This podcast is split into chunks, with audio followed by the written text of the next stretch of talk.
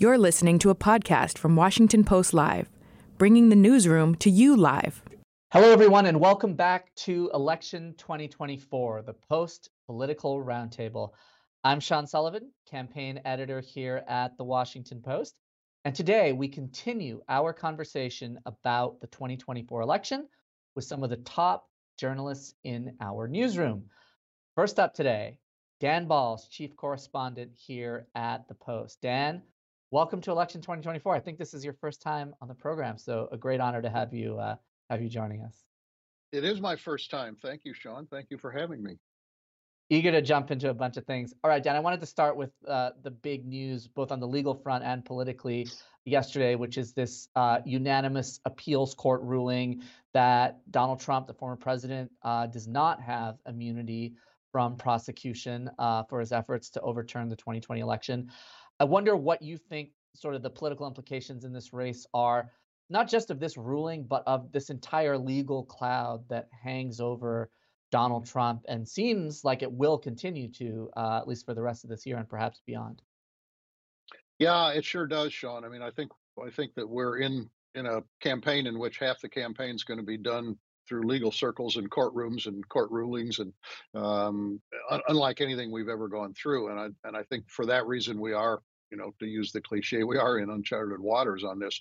Um, the the ruling yesterday, I don't think surprised many people. I think most legal scholars thought that the that the appeals court panel would come down there. But uh, one of the interesting things is the interpretation of it is the degree to which it seemed like a pretty airtight ruling, um, which does not leave much hope for former President Trump uh, on appeal. Obviously, he does have the ability to, to appeal, and he will.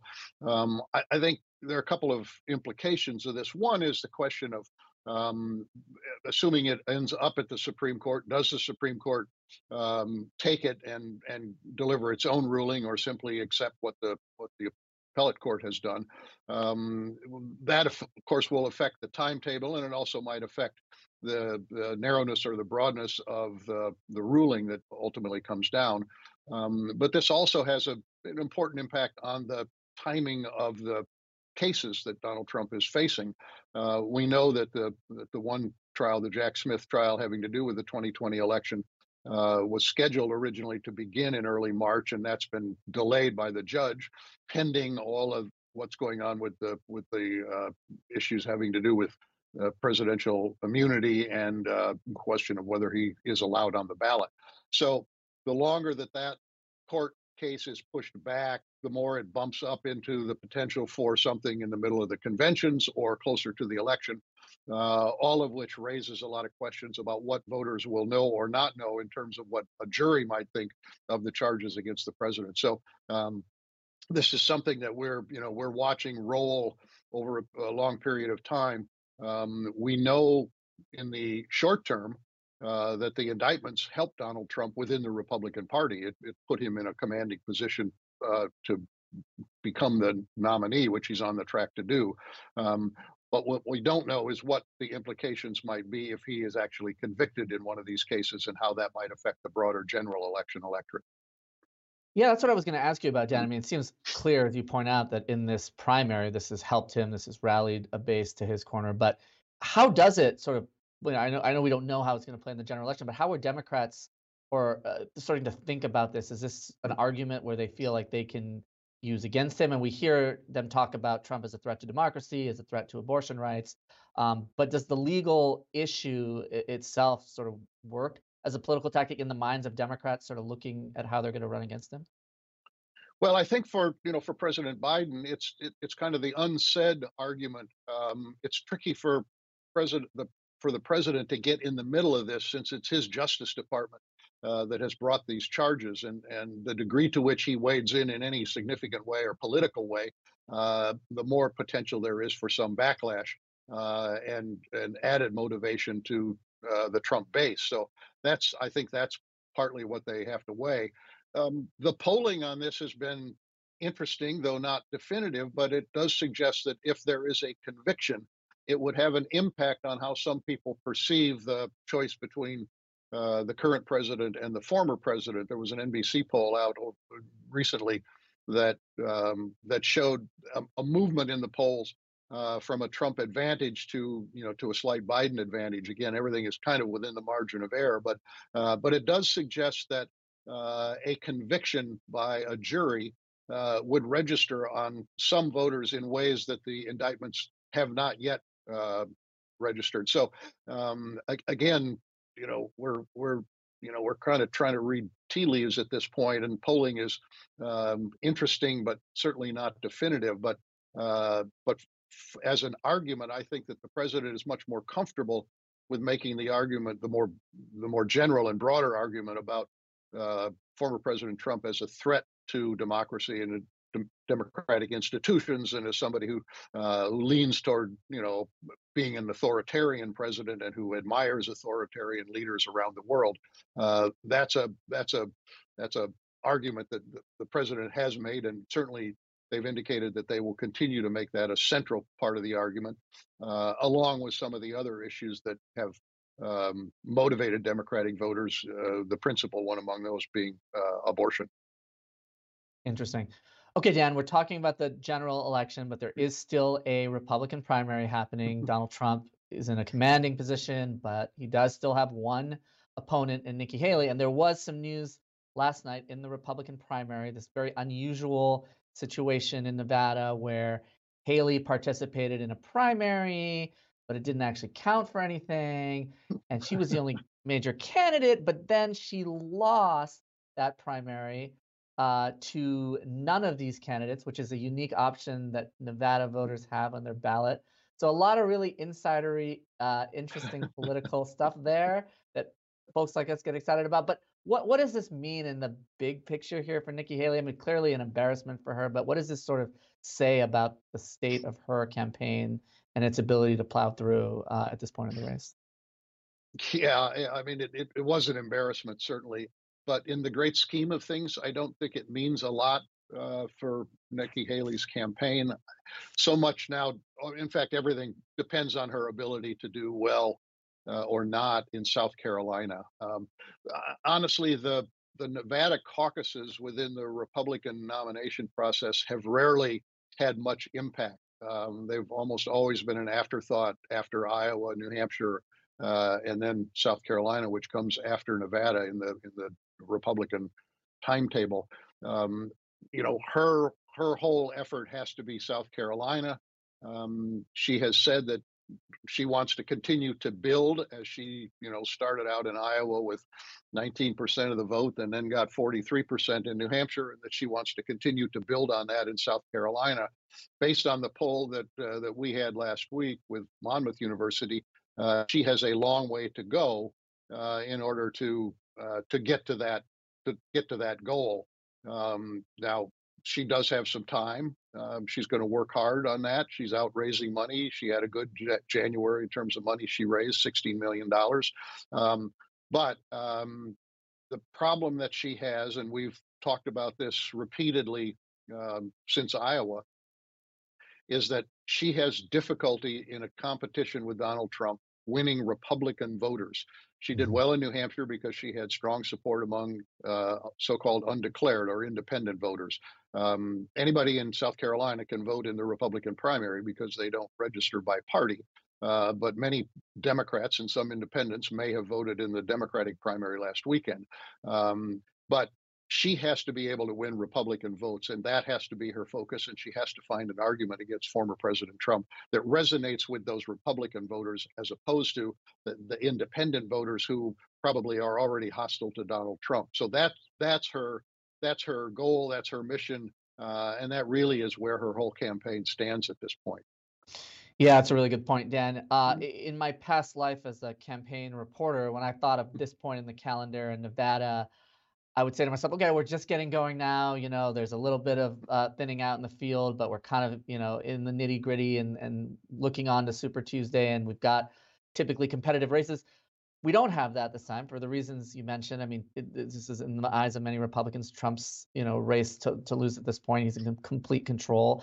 I wonder if you could sort of walk us through how we got to this point where a race that is an open race that doesn't have an incumbent is effectively, in the eyes of many Republicans at least, wrapped up so soon in this primary process? Well, it's a good question. And I think there are two reasons for it. One is, though he is not an incumbent, he is a quasi incumbent. He is the dominant person within the Republican Party and has been since he was elected in 2016. And despite losing in 2020 and, and contributing to uh, what was a disappointing outcome in 2022 for the Republican Party, he is the dominant person within the Republican Party. And so he, he does run as a quasi incumbent. And then I think the second thing, which we've already mentioned, is uh, the four indictments uh, that were leveled against him over the last year uh, or, or this year um, tended to rally people around him who might have had some qualms about him because it looked to them as though this was an attack by the Justice Department. They, so many Republicans, even if they're not enthusiastic about Donald Trump, do see this as a, a, a series of political attacks rather than legitimate legal cases. Um, we'll let the judicial system sort out that question, but nonetheless, as a political matter, uh, it benefited him, and it, it it made it very very difficult for any of his challengers to really get any traction. Um, and the third aspect of this is that those who had the wherewithal uh, and the aspiration to become his chief opponent, and mostly that's been Nikki Haley um, and uh, former uh, Ron DeSantis, the governor of Florida, uh, they spent much more time and money attacking one another rather than attacking Donald Trump. So he he stayed away from the debates. He was largely, you know, free of attacks. Uh, his opponents uh, attacked one another and therefore drove them down. And it's left him in this very, very strong position, and and one in which, uh, you know, it would take something unexpected at this point for him to lose the nomination. And and you're right, Sean. I mean, at this point, we are normally just getting started. Uh, and we do look always to Super Tuesday as a as a major event, as it was in 2020 for the uh, for uh, President Biden and the Democrats. Um, but the Republican rules also are such that uh, as we get deeper into the primary season, uh, many of these primaries are winner take all, um, unlike the Democrats who do proportional allocation of delegates. And so all of that plays to President Trump's advantage. Yeah, unexpected seems like the right word there. It would have to be pretty extraordinarily unexpected uh, to to stop him at this point. Dan Balz, thank you so much. Don't be a stranger uh, to this program. We'd love to have you back again soon, but we're out of time right now, so we'll have to leave it there. Happy to do it. Thank you, Sean. Thanks again, Dan. Okay, I want to continue the program now with two more of our reporters who are covering the 2024 presidential campaign. Yasmeen Abutaleb, who covers the White House here at the Washington Post, and Hannah Knowles, who covers the campaign uh, for us at the Washington Post. Uh, welcome, Yasmeen and Hannah, to the program. Hey, thank you. All right, Yasmeen, I want to start with you. You had this really great piece that I, I want to uh, draw viewers' attention to, uh, which was set in, in Michigan recently. And you've covered the White House and President Biden pretty closely. Um, and uh, it seems like what you found in his reporting, in your reporting, I should say, is a potential political vulnerability in a pretty key swing state. What did you find um, when you were out there? So I went to Dearborn, Michigan, which is known as the Arab American population of America. Um, it's majority Arab American. Um, it has the densest population of Arab Americans and Muslims anywhere in the U.S.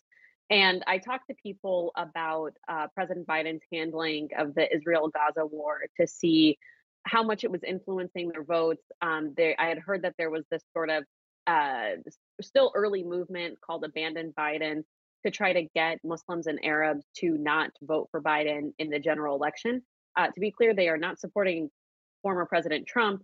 Um, a lot of people have made the point that President Trump was, has said he would expand uh, his ban on several Muslim majority countries, but they're also extremely dissatisfied with President Biden's handling of the war, uh, his unwavering support of Israel, what they describe as you know insufficient empathy in his rhetoric for Palestinians and what's happening in Gaza, um, and that he has not called for a ceasefire. And so I talked to more than two dozen voters while I was there, organizers of this campaign, um, and there, it, if President Biden wants to win some of these voters back, he has an enormous amount of work to do. Because what I found was that they were resolved not to vote for him. They were fully aware of the risks that came with not voting for Biden and potentially allowing Trump to win uh, but say that you know when their relatives are being slaughtered, their loved ones, the war is expanding to other countries that's more directly impacting a, a greater portion of the Arab American and Muslim community, uh, that they just could not see themselves supporting Biden in November.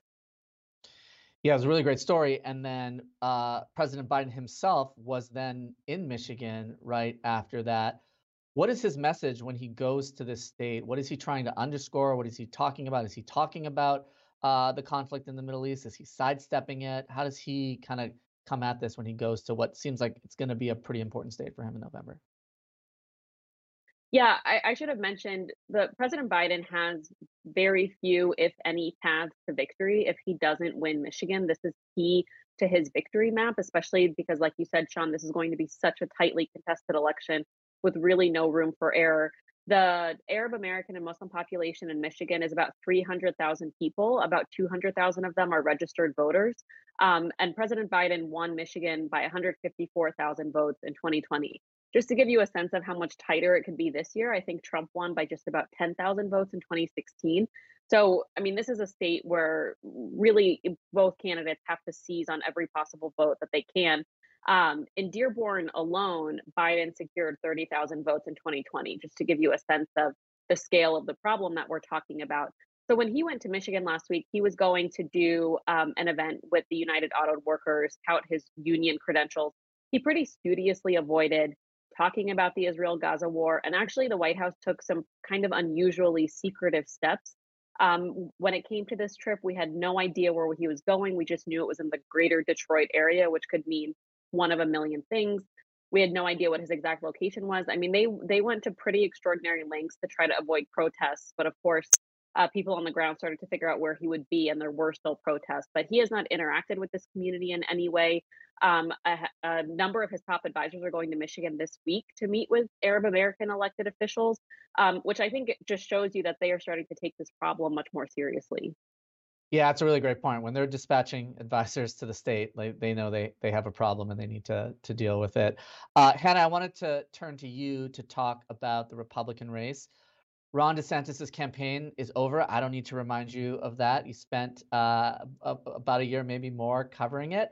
But the news keeps uh, coming out about DeSantis. And recently we got uh, a new batch of campaign finance reports that just showed the sheer scale of how much money uh, was poured into a campaign effort, uh, both through his campaign and a super PAC uh, that that uh, did not go very far, did not even make it beyond the first nominating contest. You did some reporting on that. Can you talk a little bit about what you found as you sort of poured through those documents?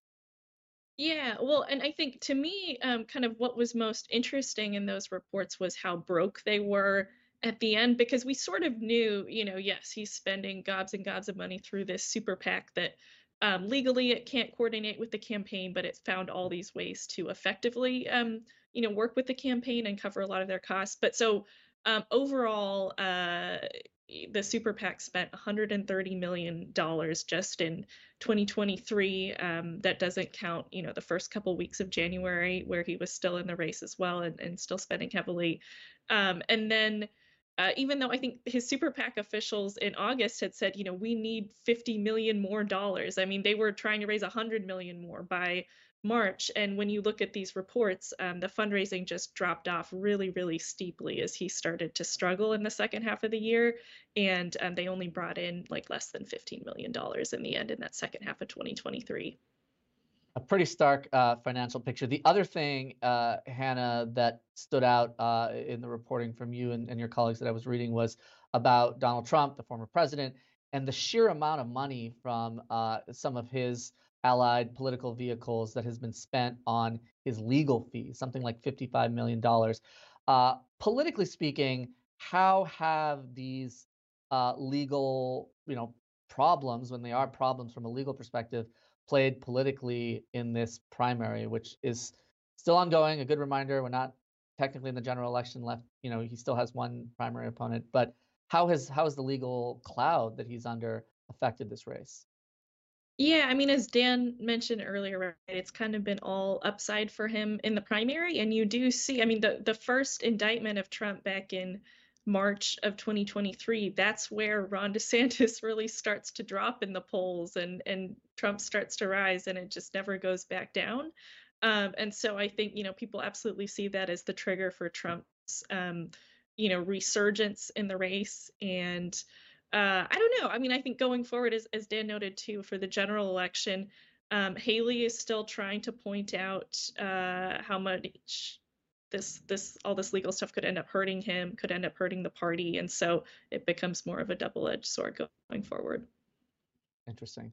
Okay, now we can get back to the uh, potential general election uh, matchup. Yes, I mean the economy. Uh, I think we found through a recent metric grew in 2023 by something like 3.1 percent. We hear the term Bidenomics being thrown around by Biden and his allies, but we also see a lot of polling that seems to show that people aren't really feeling these economic gains or rebounds. So, does the Biden campaign have a plan in place to run aggressively on the economy? Are they trying to make this a focal point of, of his reelection campaign as we head toward November? I think there are a lot of Democrats who wish they would not use the term Bidenomics anymore. Um, yeah, I, the president and his advisors are obviously very excited um, that the economic numbers seem to be trending in the right direction, but they've had this sort of persistent problem where the economy looks good on paper. There's really strong job growth, low unemployment. Uh, there have been people who have remarked that no president has ever lost with economic numbers like this, but people aren't really feeling it because you know of inflation, um, and it's an it's a key pocketbook item. So inflation has come down in the last couple of months, but our colleagues have done some great reporting on how the price of groceries remains persistently high, and that's really impacting low and middle income voters. Um, and so they they uh, they do want to talk about the economy. They want to tout its strength. Uh, they're very fond of sort of shoving it back in their critics' faces that everyone thought there would be a recession that didn't materialize. But they do need to find a way to uh, tout the strong economy numbers, but also reckon with the fact that people are still unhappy with their pocketbook finances. Yeah, it's a really interesting point about uh, in- inflation, and even as it eases, like you're still seeing prices go up in a lot of ways, just not at, at a steep pace as as they were perhaps uh, a couple of years ago. Is there a sense, Yasmeen, in the Democratic Party that Biden and the White House can or should be doing more to promote the economy in a better way? Is this simply a matter of people not feeling it, or is this a problem of message, messenger, and strategy when they talk about the economy? It's a great question, Sean. I mean, I do think part of the problem is the messenger, Biden himself. There are these really persistent concerns about his age, uh, that he's just not a very effective messenger for himself or for some of his administration's accomplishments, uh, because a lot of times the focal point will be his age, how he looks. Does he look like he's totally with it and and sort of energetic enough for the job? But I think it's um, a twofold problem. Yes, they want to explain to people why the economy is doing so well, uh, consumer sentiment is starting to trend up. So I think, you know, they feel that there is sort of a long runway for people to feel uh, the positive impacts of the economy improving from now until November, and that maybe it'll improve over the next few months. Um, but also that, yeah, they, they need a sort of twofold message where they can tout the economy, they can tout what they've done to strengthen it, but also not dismiss the very real concerns that people have. And I think that's been a part of the problem the last several months in their economic messaging. Yeah, that's really interesting. And it seems like one problem is, uh, you know, the fact that he doesn't seem to be able to break through. And this the other problem, and Hannah, I wanted to get your take on this, is that when voters compare him to Donald Trump, his potential opponent, they tend in a lot of surveys to give Trump a pretty big edge. And in fact, I think there was an NBC poll that gave Trump something like a 20 point edge over Biden on the economy, which is pretty stark. Mm. So, how is the Trump campaign? Trying to strategize around that uh, element of this campaign? Is this something that he talks about a lot? Is this something we can expect to hear the Trump campaign continue to talk about as we move toward November? Um, yeah, for sure. No, they definitely have tried to, you know, pivot toward that general election with Joe Biden already, and a big portion of it is just, you know, remember when I was president, um, wasn't the economy good um, before before COVID happened? Uh, you know, so so with some caveats, but I th- I think that rings true to a lot of voters. And I just I talk to so many people, including people who just aren't really you know that engaged in politics or maybe they're sort of in the middle maybe they're not big fans of trump but that um, economic kind of nostalgia argument is really persuasive to them and they bring it up a lot that's interesting so Yasmeen, we've talked about the economy. We've talked about the war in the Middle East. Uh, two big issues clearly that are uh, affecting this campaign right now. As you talk to uh, Biden White House folks and and the campaign and Democrats that that you're covering day to day, what are the other issues that you see them trying to underscore in this campaign? Abortion, immigration. Are there other things that they're trying to raise uh, that they see as fertile ground to make political arguments that they think can resonate with people? Well, Sean, I think you said the one that they see as their sort of ace in the hole, which is the abortion issue. Obviously, Biden's campaign so far, it's still early days, but has a, a number of weaknesses. His handling of the war and its unpopularity among a, a large swath of Democrats. His age is probably the biggest one. Um, the sort of mixed feeling on the economy, but um, I think there is a sense among the White House, the campaign, and a number of Democrats that stressing abortion. Um, you know, the way Biden talks about it, he's not super comfortable talking about abortion in a lot of detail, but he wraps it into this broader argument he has about Republicans and Trump are trying to take away your freedoms. And in, in that, he says the, the freedom to choose. Um, he doesn't like to talk about abortion as an issue. Like he hasn't given an entire speech on it or anything like that. But I think they see that as something that can help resolve some of their issues with low enthusiasm among young voters, among voters of color, um, among Democrats and even some independents, because in some of these red states where abortion up as a ballot initiative, um, it always seems to win, preserving access to abortion. Um, and so I they see that as as really key to their um, electoral victory path. That's interesting. And uh, as a, a, lot of the country, it seems like, does look at this Biden Trump potential matchup, rematch, whatever you want to call it, uh, as we talked about earlier, uh, Hannah, Trump still has uh, a rival in Nikki Haley. And you had a really interesting story recently about a tactic she's trying to use where her campaign is effectively going to donors and saying, well, hold on, if you if you nominate Donald Trump, there could be a big political cost for the party. Uh, and we could lose control of the U.S. House. Can you talk a little bit about what her reasoning, what her campaign's reasoning is, and why they're trying to make this argument to donors?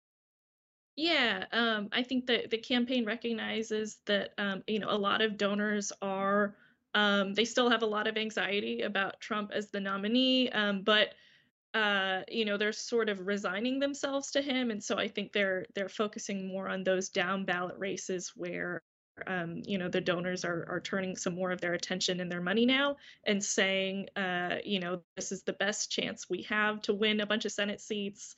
Um, and then also saying if Trump is the nominee, you know, just the House is gone, we don't have a shot. Um, I think that's a really hard sell though, um, especially because you know there has just been so many polls showing that despite all of Trump's vulnerabilities and flaws, um, you know, it's it's pretty much a toss up with Biden. Sometimes he's ahead, and so I just think that that pitch has been really hard to make, um, even though the the donors are worried. Yeah, is there any indication? I was going to ask if that that you know that uh, among any specific donor or uh, class of donor that that is uh, resonating since her campaign kind of put that out there last week. I have yet to hear a concrete example. Um, you know, she still Haley still has plenty of money behind her, but you know, privately, all of her supporters will pretty much acknowledge, yeah, this is looking like you know potentially an impossible lift. Yeah. If I um could just add one, just one sort of quick final thought. I, I think it's kind of interesting in this race how the Biden folks are are banking on the fact that once it's a head-to-head contest with Trump, enthusiasm will pick up and it might motivate more people. And it Trump, you know, very eager to debate Biden, as he said this week, seems to be banking on the fact that when he's in a head-to-head with Biden, it'll pick up enthusiasm among some Republicans who maybe are more, uh, you know, want the party to move on from him. Yeah, I will say I do talk to a lot of um, Republican voters still who are holding out for Haley, and I don't think they quite understand the reality that you know Trump basically is going to be their nominee at this point, and it's sort of this out that people still have when you ask them, okay, how are you going to vote in a Trump Biden rematch? And they'll say, well, I'm well, I'm hoping it's going to be Haley, right? And so they can still kind of cling to that. And I think the big question is you know, once that matchup becomes real, where do those voters go? I'm not sure they actually know themselves.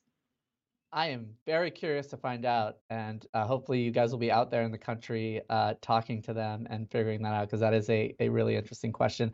Um, okay, unfortunately, we are out of time. Thank you so much, Yasmeen, Hannah. Don't be strangers. Thanks for coming on the program, and, and hope to have you back soon. Thanks. Thanks, John. Thanks for listening. For more information on our upcoming programs, go to WashingtonPostLive.com.